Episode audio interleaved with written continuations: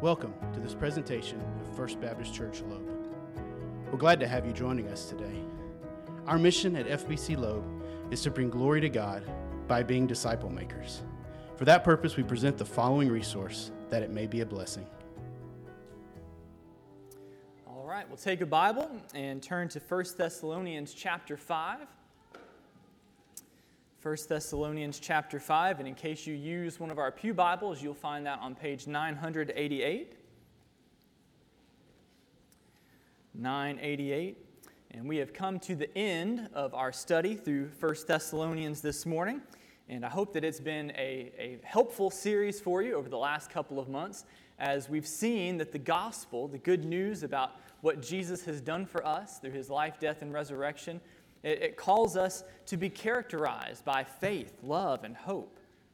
It calls us to faithfulness and evangelism and discipleship. We've seen that it, it prepares us to face opposition and persecution for our faith.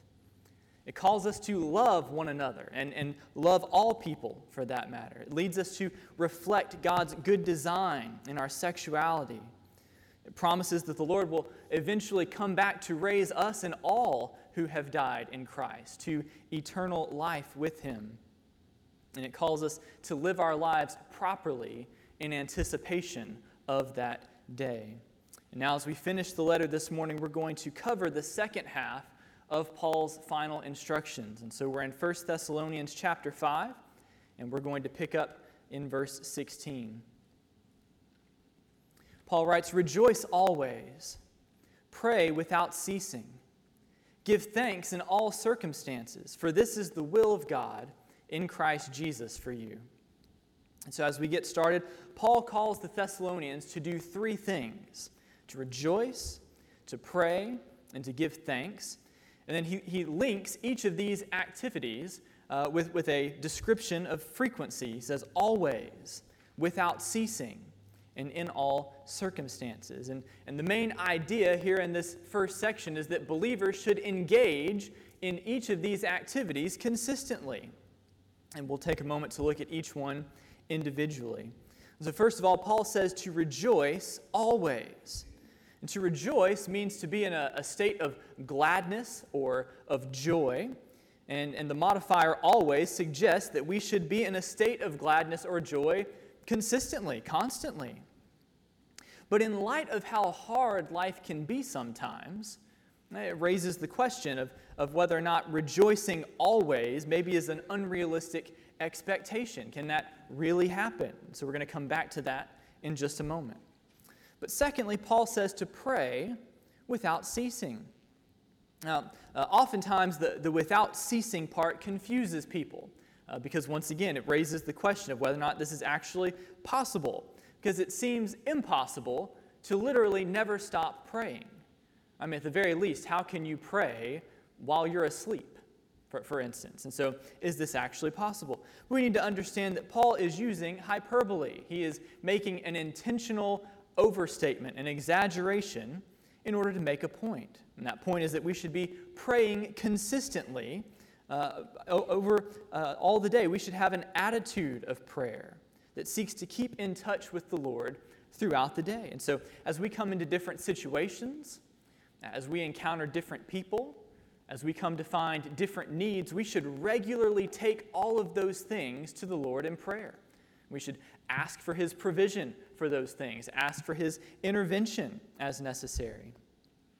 As we see evidence of God's work in the world around us or in our, in our own lives, we should stop and give him praise for, for his goodness and for his work uh, in our lives. When we become aware of sin in our lives, we should confess it and ask the Lord for forgiveness and for the, the power and ability to repent of it.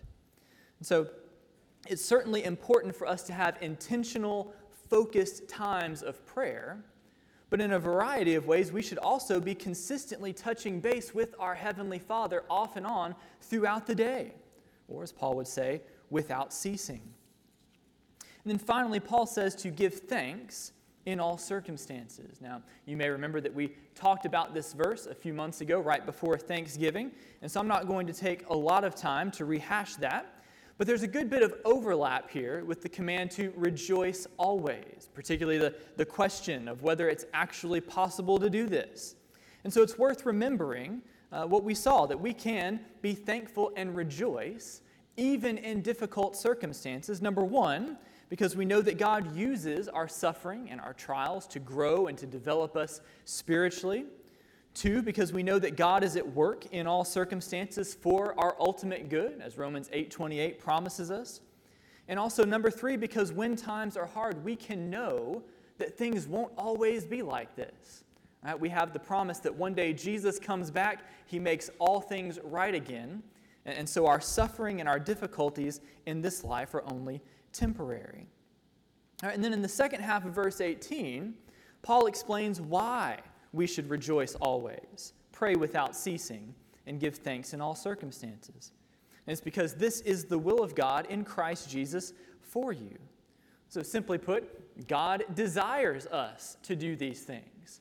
It honors and glorifies Him when we live our lives in this way. All right, and what this means is that God does not want us to be controlled by our circumstances. In other words, what determines what we do in our lives and how we do it shouldn't be what's going on around us or what's happening in our lives. But what determines those things should be who God is and what He has done for us through Jesus.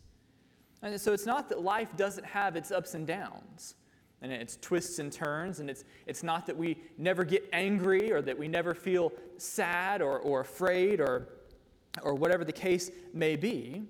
But, but it's the fact that we never experience those realities outside of the bigger reality of what God has done for us through Jesus.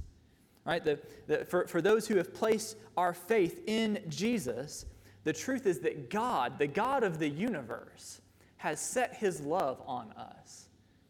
Our sins have been forgiven, our salvation has been secured. Our, our, our future, our eternal future, is inescapably, unspeakably bright. Right? The gospel should be the controlling reality of our lives. And because all of these things are true, no matter where we are or, or what we are going through in life, we can and should rejoice always, pray without ceasing, and give thanks in all circumstances. And we glorify the Lord in our lives when we do these things. And then, beginning in verse 19, Paul turns to address the Thessalonians' interaction with the Holy Spirit. And so we'll pick up again, uh, beginning in verse 19. Paul writes, Do not quench the Spirit, do not despise prophecies, but test everything. Hold fast to what is good. Abstain from every form of evil. And so, moving into this middle section, Paul gives the Thessalonians instructions in regards to their interactions with the Holy Spirit. so, starting in verse 19, he writes, Do not quench the Spirit. Now, the word quench can mean to extinguish, much like you would look to put out a fire, uh, but it can also mean stifle or to resist. As the, the third person of the Godhead, the Trinity, the Holy Spirit is actively involved in the lives of believers. Right? The Holy Spirit is, is who regenerates our hearts at the time of conversion. Right? He indwells and He gifts us in specific ways for the work of ministry. And He intercedes for us when we don't know what to pray. He ministers to us and reminds us of the truth of God's Word. Right? But here, Paul indicates that the Holy Spirit's work in our lives and in our church can also be hindered in certain ways. And so, first, we see that the Spirit could be quenched by how the Thessalonians approached the issue of prophecy. Paul says in verse 20, Do not despise prophecies. Now, now prophecy is a tricky topic when it comes to New Testament studies. Uh, there is not a standard definition of, of what it is. There's a lot of disagreement about how it functioned in the early church, uh, and also whether or not it continues to occur today in churches in the same way that it did among the early church. But at risk of oversimplification, I, I think we can safely say that prophecy is the communication of divinely revealed information. That prophecy is, is the communication of divinely revealed information. Probably everyone can agree on that, even if they would like to say more about it from, from whatever perspective they're coming from. And so typically, when Americans think about prophecy, we think about predicting the future, what, what's going to happen down the road. But that is not what biblical prophecy is, even though sometimes it includes talking about future events and, and bringing the, the significance of those events into the present moment. We also know that from 1 Corinthians chapter 14 that the purpose of prophecy is to strengthen, encourage, comfort, and build up the church. And so, with that in mind, we could say that prophecy is the communication of divinely revealed information for the benefit of the church.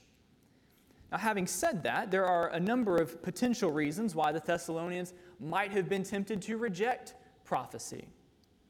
For one, there's always the danger of false prophets uh, who, who would lead believers away from the truth and into falsehood.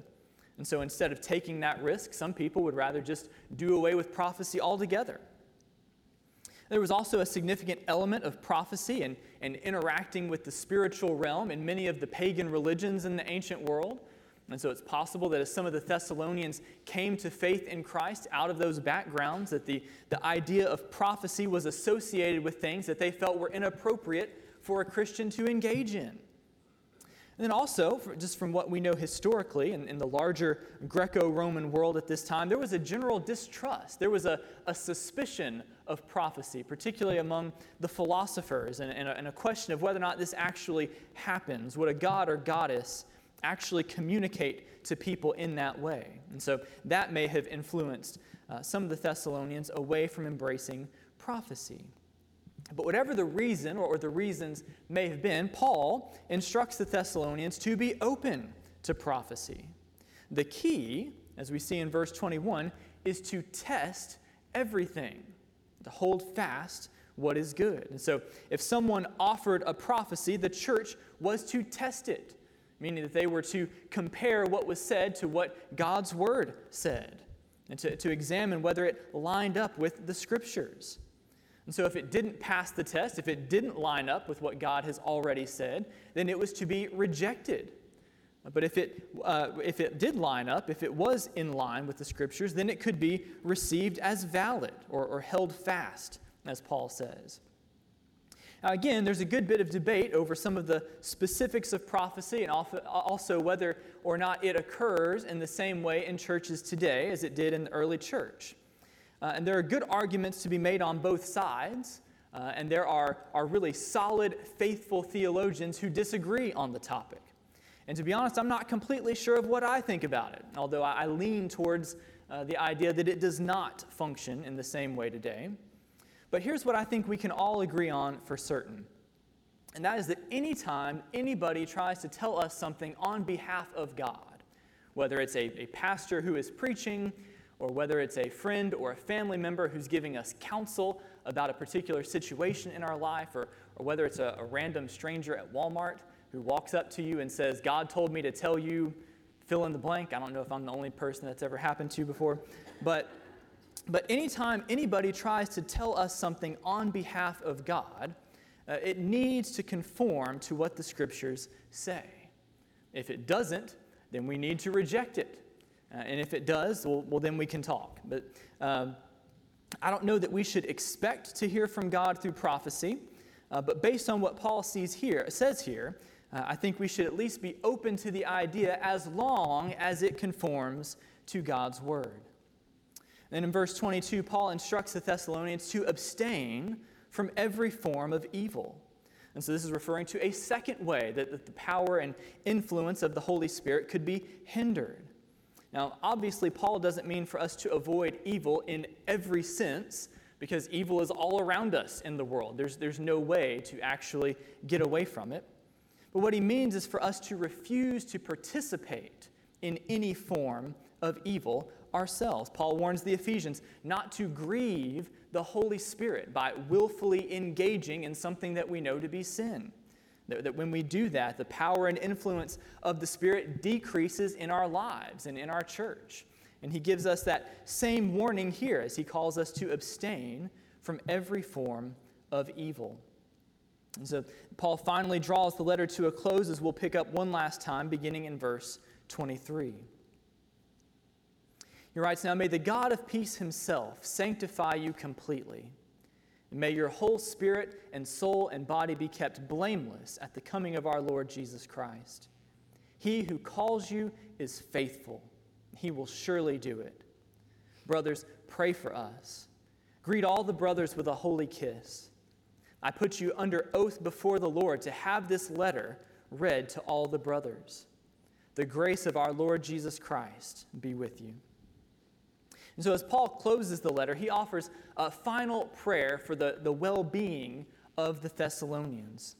He writes, Now may the God of peace himself sanctify you completely, and may your whole spirit and soul and body be kept blameless at the coming of our Lord Jesus Christ. So he prays for their sanctification. And we've seen already that sanctification refers to the process of being set aside by God for his purposes. And we, we have been sanctified, in a sense, positionally, in, the, in terms of the fact that God has set us aside for his purposes at his, as his people. But we're also being sanctified practically as we grow more and more like Jesus in our character and in our actions so that we can serve God's purposes in our lives. And here, Paul prays that that process of sanctification will be fulfilled completely and that we will be blameless before the Lord on Judgment Day. Now, Paul's reference to God Himself at the beginning of verse 23 emphasizes that our sanctification is ultimately something that God does. All right, while we are certainly called to seek to grow in our faith by engaging in the spiritual disciplines and the other means of grace that the Lord provides for us, our sanctification is ultimately something that God accomplishes in us.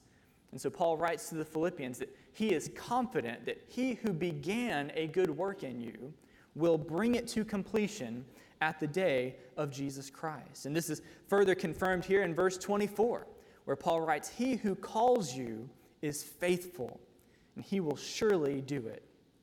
And so we have confidence that the God who called us to salvation in the first place is going to be faithful to us, and he is going to see us all the way through to the end. It's just like we, we often sing when he shall come with trumpet sound.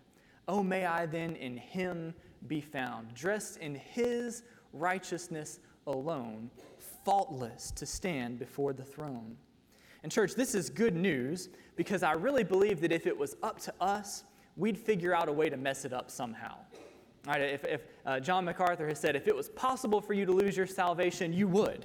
Right? But, but we will not because God is faithful.